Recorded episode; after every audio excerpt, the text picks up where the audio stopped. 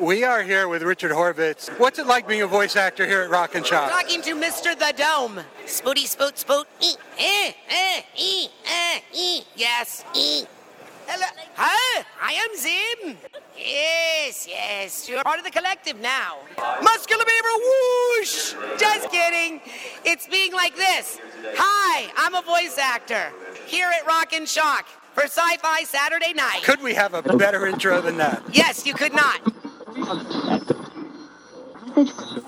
Saturday night. Sci-Fi Saturday We will begin a mass invasion. We'll tell your people to surrender now and avoid war. Don't think you get me so easily! It is now time for us to put Earth under our rule. It's your sacred duty to tell us the truth. Confess, confess that you've been guilty of witchcraft. You expect me to believe that you can overrun the entire world? We cannot be defeated. We have never been defeated. That is the message. Bring your people. Yeah, they're dead. They're all messed up. Sci-Fi Saturday night. Welcome, everybody, to yet another Area 51 recording of Sci Fi Saturday Night, the only podcast to guarantee, and we put that guarantee in writing, but try and find it, that if you listen, you can hear stuff. Not going to guarantee what kind of stuff. This week, however, it will be good stuff. In this episode, which is episode 457, we are going to walk to some place we've never walked before with somebody we've walked around with a lot. So let's see how that works out. We are still in pandemic show mode because uh, the world sucks and we're still in 2020. Um, and because of the need for social distancing, the clogging of the inner tubes, and the World Wide Web is clogged beyond all belief, it's difficult to still get a solid signal. We are once again uh, using a pared back cast, hoping for the best and whatever. And at some point, Captain Cam will get used to my taunts, uh, and then he will have to be physically removed. So in the broadcast facility tonight, it is just me and Chip. Chip, how you doing tonight? Oh, I'm doing exceedingly well. My, my short game is amazing. You know, it's you've got to you got to be the ball and you got to be the ball into the hole and then you've got to go down into the hole and then you've got to stay in the hole and there's more to it but i can never remember the rest of it Uh, well, uh, I, I, I, I just got a phone call from um, from from the clinic. yes Um, now, now we we uh, for those of you who are unaware of of of of, of Chip's uh, malady, last week he lost his professional status in miniature golf when playing a particularly difficult water hole. He uh, had what they call an issue, and because of that issue, had a a a shall we say career threatening injury which took him directly I didn't say career ending but I did say career threatening injury now I know that it was a difficult water hole and I know that the windmill threw you off um, but the the the x-ray tech that I spoke with referred to what he saw in the picture as a pooping duck fracture. Um, that now, I, I when I stopped hyperventilating from laughing so hard, uh, she explained to me that when you hold the, the X-ray in a certain way, it looks like a duck taking a crap. um,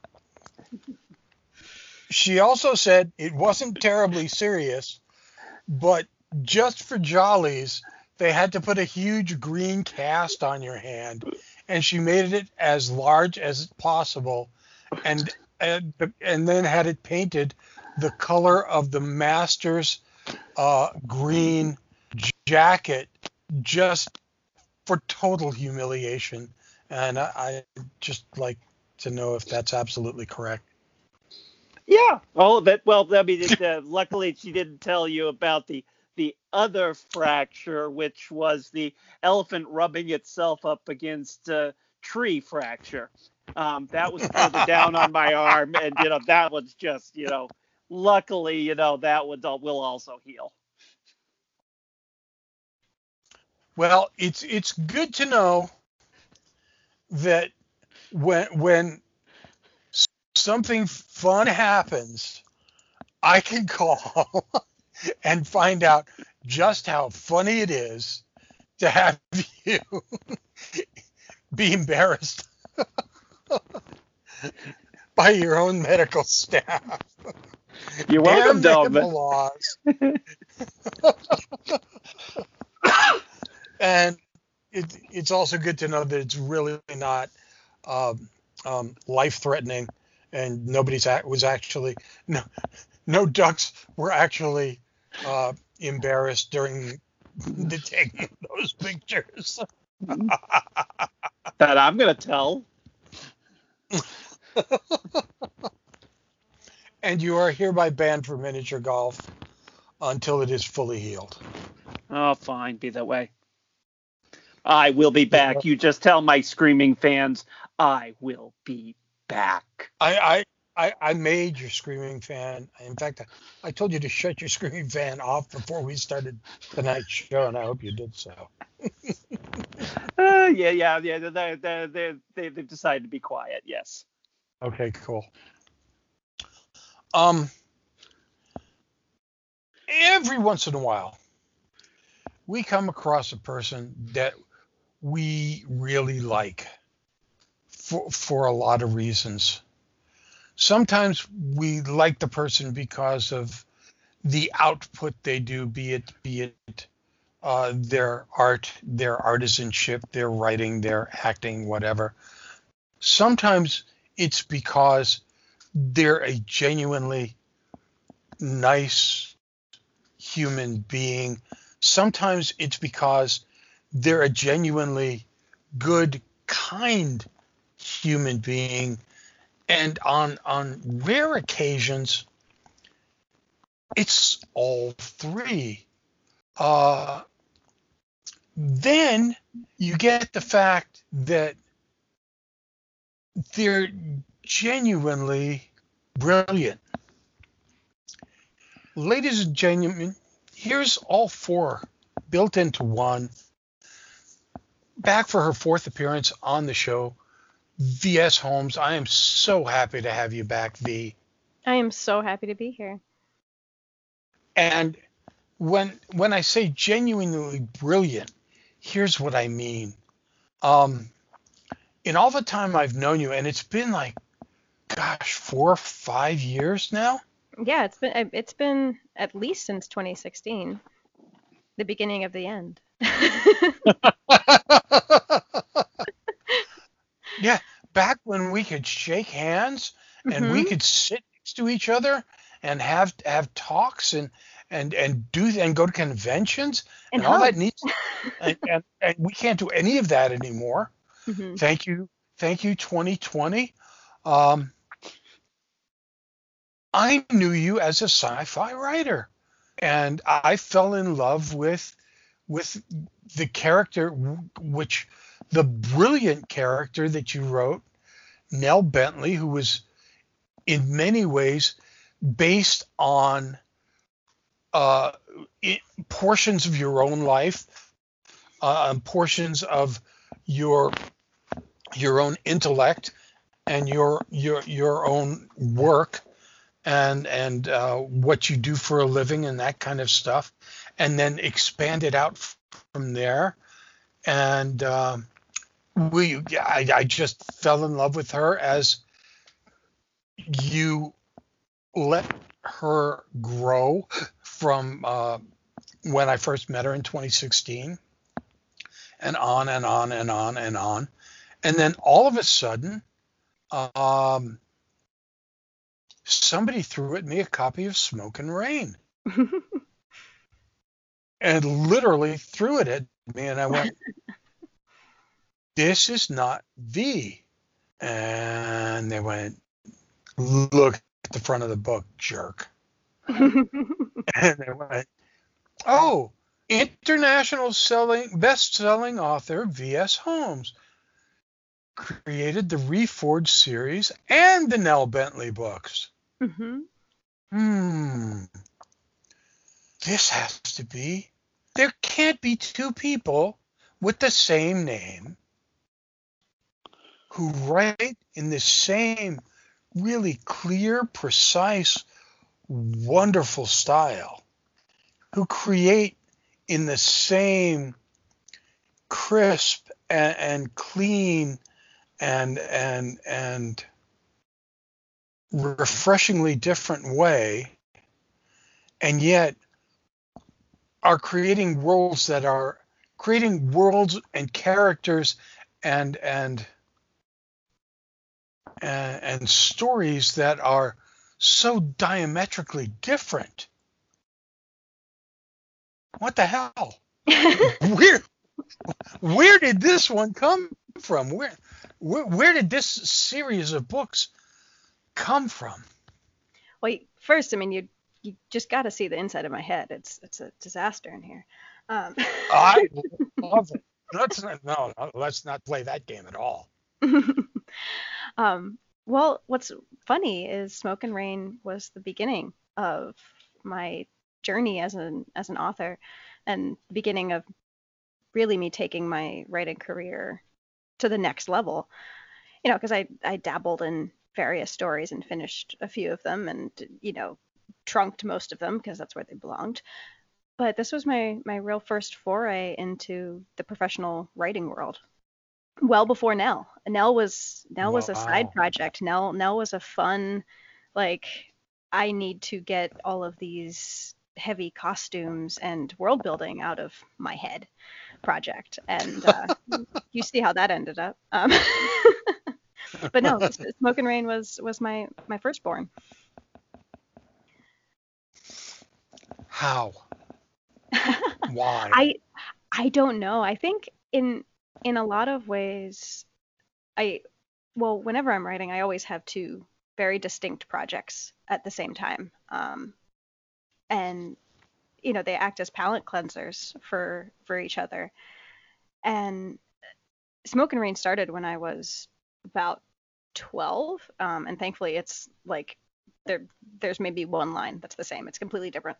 Um, but it was really just this exploration of these dark psyches and these people trapped in this war and a, war that they didn't really want to fight in the first place or didn't know how to fight or felt like it wasn't theirs. And it just it just went from there. Sort of i mean a, a lot of my work really it starts out as as a single scene or a single character and then just it, it, it runs away from me and i'm just kind of clinging to the reins hoping hoping to god i don't die. Um so there's there's definitely definitely some of that like exploration um, in in the first book and I, I'm definitely returning to the world too. That's that's the the dangerous thing that, that I should warn you. is it like Nell? It's uh it's far from over. I I've never thought for a moment that when you've written a story, what it,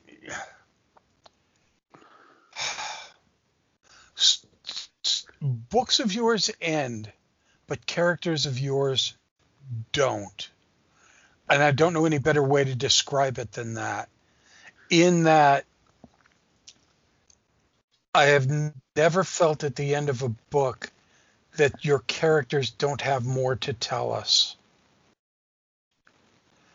And I've always felt that that's kind of what makes the way you write really special Well, and you. really different. Um, and that's kind of what made me fall in love with Nell. Um, every book of of in in the Nell Bentley series left me very happy very satisfied, very completed, and, and yet I knew that there was more there. I, I you, just knew it, Mhm. and because when because she's you in a lot of ways and I, I think in in in this book and i'm not sure because i'm still working it and i'm still working it through. There's you're in you're one of them. Hmm or you may be more than one of them. Or you may be an amalgam of two or three of them. I'm not sure yet. I'd still love to working know on it. when when you are because I'm not sure. you can you can get back to me on that. I'm going to. And you know i'm going to. Oh yeah. because we we need we need to get together more often once this damn pandemic is over. And Mhm. we will. There's no question about that. Because there's there's there's a thing that that happens in the way that you write that personalizes you as you as the character to the reader hmm and it's really a special way of writing. And as I started reading this, I didn't expect it to come through in the same way it did with the other series. And slowly, very slowly, It's it did. It took me a while to feel the difference in tone and attitude. Or it's a very different tone and attitude. But once I became comfortable with it, I began to feel you come through it. And it, it felt great. It I felt that's, really that's how good. it was writing it. And I began to enjoy it. You know, I I didn't I didn't know where I was necessarily going with it. It was one of the first books that I that I wrote, so I didn't even really plot it out the, the way I I do now. And I it took me forever to get to know Alia, the one of the main characters. I I couldn't get into her head at at all, and I think that's that's part of why it's such a slow burn is in a lot of ways I wanted the reader to have that same experience of I don't know who this person is and I'm I'm interested but I, I just I'm not sure yet because that was really my experience of of writing her in a lot of ways. That's definitely the way she comes across. Is we're slowly we slowly learn about Alia, who's one of the of the fir- the main characters. We actually slowly learn about Armin, who's one of the other ones. I mean, Mhm. even though we it, it- Armin's this great character where you meet him, you think you know everything about him, and then you start dribbling in these little things about him. One of which I'm not saying because you know it's going to be a bit of a spoiler, but there's these little things like because you're looking at him, he's like, yes, he's this happy guy living in this this this village city state it's a place, and you mm-hmm. know happily happily Nope. doing all this stuff. And then you just dribble in these. Well, yes, but yeah, when he was younger, he wanted to roam and be free. He's not as and, and and just for some reason he finally settled down, and then nope, it doesn't Oops. happen. But it it yeah, oops. But it's and the same. But it's like the same is true with Alia. Is you keep drizzling in these little uh, bits of information, or like uh, somebody like Brentimir, Barrackborn. He's one of my Who- favorites. yeah, mine too. Well, he's second to Anthor, but only just because I just love somebody that pops up in the middle of the story and goes, "Hey, I know a whole bunch of things you don't know. Would you like to know them?" And gives you those gun fingers, and I could just Mhm. he's one of those fun characters I love. But yeah, Brentimir is such a fantastic character, and again, you just slowly grow him through that story, and it's so much fun watching him grow as well. He actually Bren was a surprise um, to me. I mean, I don't I don't really subscribe to the like, oh, my characters talk to me thing. Um, it's definitely just I think me exploring various dusty corners of of the brain. But with Bren, I I initially just wanted to include, uh, you know, a few small glimpses of this other side of this war, um, because I like a lot of conflicts. You know, there's not always a very clear right and wrong, and there are people on on either side who are, you know, have have good points or or have good hearts. And it started out as that, and then towards the end of, you know, one of his first encounters with Alia, I was like, oh, oh, crap, this guy's this guy's like just taken taken over here. This oh, okay, now now now he's a main character, and well, this is interesting. Yeah, and So you snuck it right in there. well, he he snuck up on me. Ah, Yeah. the one thing that you've always been able to do is um and we've talked about this numerous times is let the characters run the book. Hmm you kind of have an idea of where not necessarily where it's going but what it's about. And you kind of have an idea of who one or two of the characters are but i mean you describe this book from the very beginning as a broken world filled with people who are just as broken hmm Like and I was going to say, and it's a, and it's an allegory in that respect. So, I mean, in some ways, you're you're writing about the present. In, in other ways, you're writing about the present through allegory, through fantasy, and yet you're letting these characters run this world for you. And I have a feeling they talk you at night and go, you know what I want to do? well, it's funny that that you say that, and that Cam brings up Anthor because most of the time they don't talk to me at night. My my dreams are actually like surprisingly um, unrelated to my fiction for the most part, though a few things squeak in. But Anthor, when I was much much younger, when the story was really first coming to be, I woke up in the middle of the night because insomniac, and I had this image of this dude with really pale skin and these like weird winding tattoos, and he was old, but not you know terribly aged, and he had horns, and I'm like, who, who, who the heck is this dude? and I drew a picture of him. And I just thought he looked so neat because I'm, you know, 13 and think dudes with horns are cool. Um, I I wanted to put him in the book, and that's that's how how Anthor got put in. I'm like I, have to squeeze him in somewhere because he's just he's too much fun, and he, I mean even in in the later books as his character changes, I I find him really engaging and in a way to explore the like the parts the sides of our brains that we don't always entertain because it's not polite to do. So well, that kind of answers the question for me because I was curious where Anthor came from. Because one of the things I, I I made the joke with with Dome, but as you're reading this, I'm going through this. This is fantasy. Okay, so I pop the book open.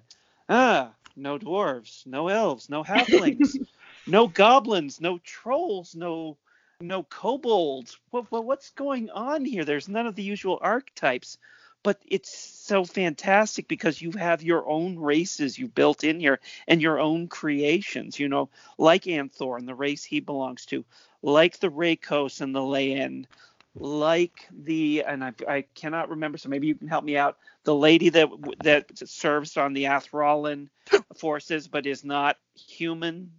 Asai She was yeah. like Asai. Yeah. Thank you. yeah she's she's Yes. half Asai Yeah, and you created all of these wonderful races that are created from whole cloth. And so I guess it's for me it's like where did you build these from? I mean, you've obviously Anthor came to you in a dream, but you know, and why didn't you just fall back on the usual uh, you know archetypes that most you know writers use? There's not a one in here. There's not an elf. There's not a dwarf.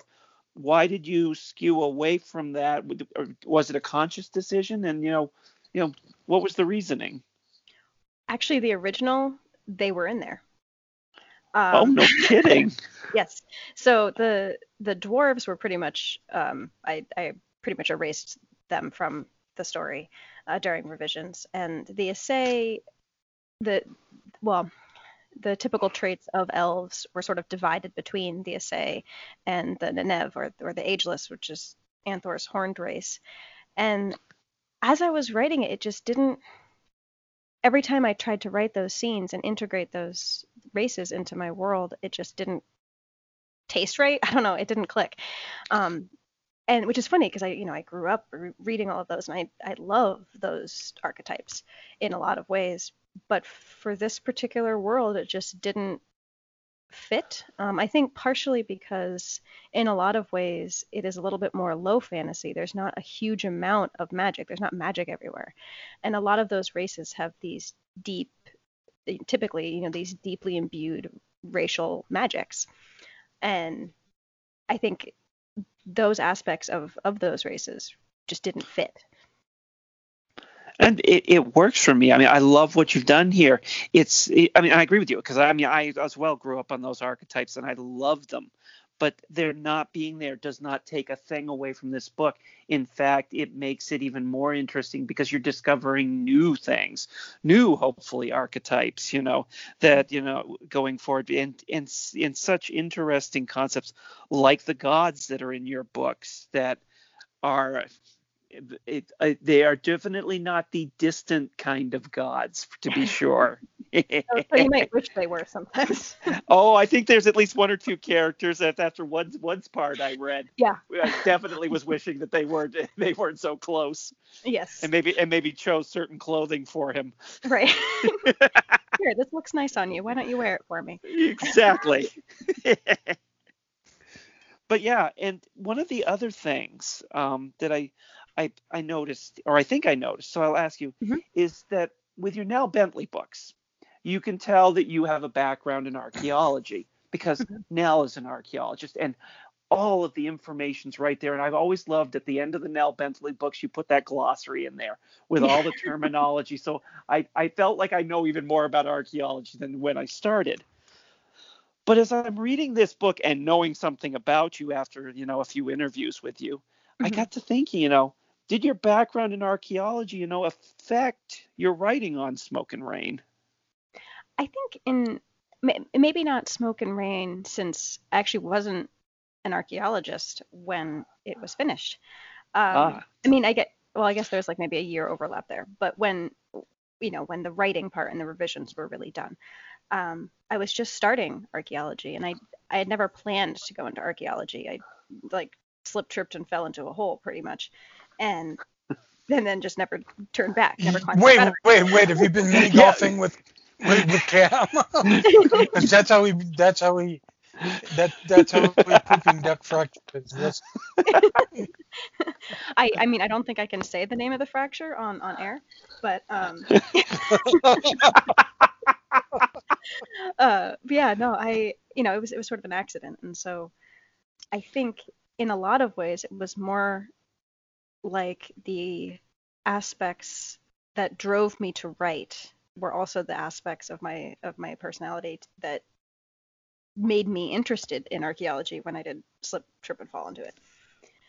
So I think one one definitely influences the other, but as I continued to explore the world uh, after afterwards, I think something that comes from archaeology and that goes into everything that I I write is the exploration of people and what it means to be uh, a person or you know when in, in the Nell books it's pretty pretty obvious the debate about like well well what's human and what's you know what's from earth and and all of that. But with smoke and rain and all of the blood of titans books it was much more about the mental side of that um, and you know getting into those psyches but also getting into those magical powers and more about when do you stop considering yourself to be human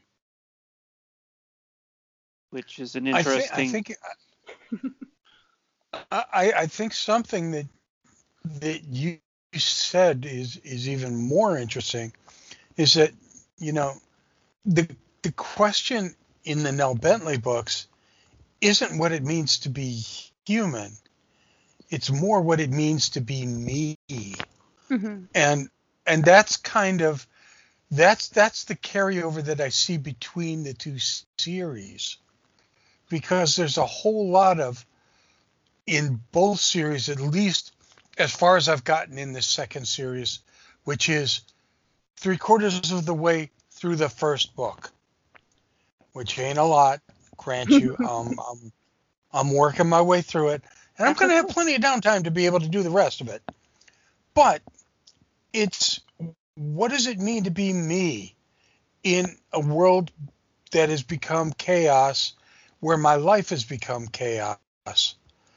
what was I before? What do I need to become to become me again? Mm-hmm. Um,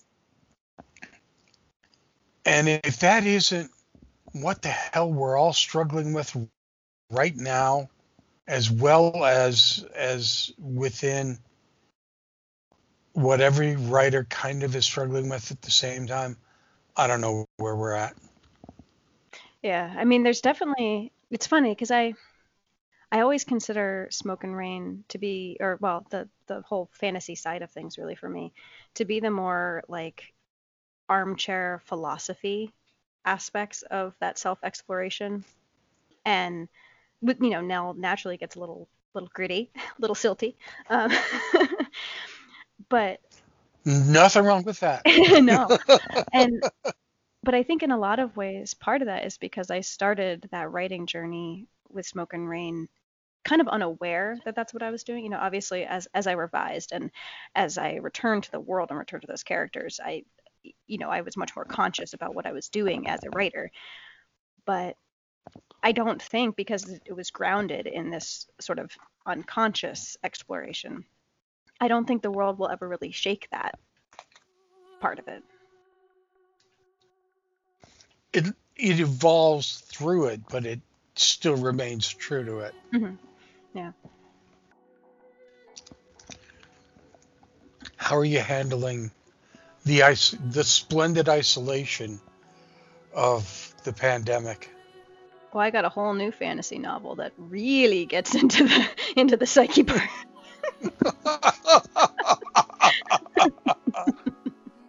uh, yeah, yeah. Well, and I, actually, I, I did also outline the next two books that will be the return to the Blood of Titans world, though with a fairly new cast of characters. Oh, really? Well, you know, This'll some be- people die, Cam. I hate to tell you this. But Well, because here's the here's the here's the here's the funny part is while Dome said he got this first book thrown at his head, mm-hmm. I got the fourth book in this series thrown at my head first and started reading that, and then realized, oh wait a minute, I need to be reading number one, and went back to number one, and while I'm reading it, I'm going, oh, oh shit. so you, yeah, the, well, but there was like I was am missing a little this information character. here. Yeah, I was like, it was like, but actually, I wasn't. That was the fun part about picking up book number four is I didn't feel like I met. I felt like there was this vast history to this world, but I never felt like I I, I was I was you know lost because you, Mm. you know you helped me along with all this and explained everything as we went along. But you know, coming back and now actually reading the very first book, you know, I can can see where that history is coming from and some of the things they talked about in the ancient past. Well, not ancient past, obviously, because it's not that long ago. well, But everything's the- ancient past when you're 17, and you know. exactly, exactly. And- Oh. and- Sci Fi Saturday Night is the official podcast of Granite Con, Plastic City Comic Con, and the Upper Valley Comic Expo. We are also sponsored by Dreamforge Magazine, a superb magazine of fantasy and science fiction, and Comic Art House.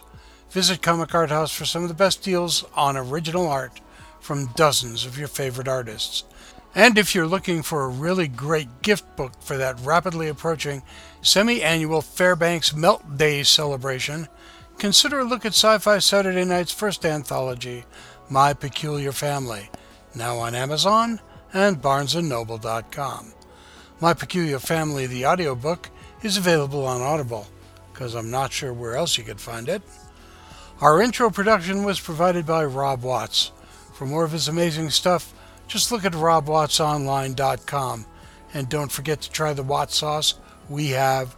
We love it. Our outro was provided by Lawrence Made Me Cry.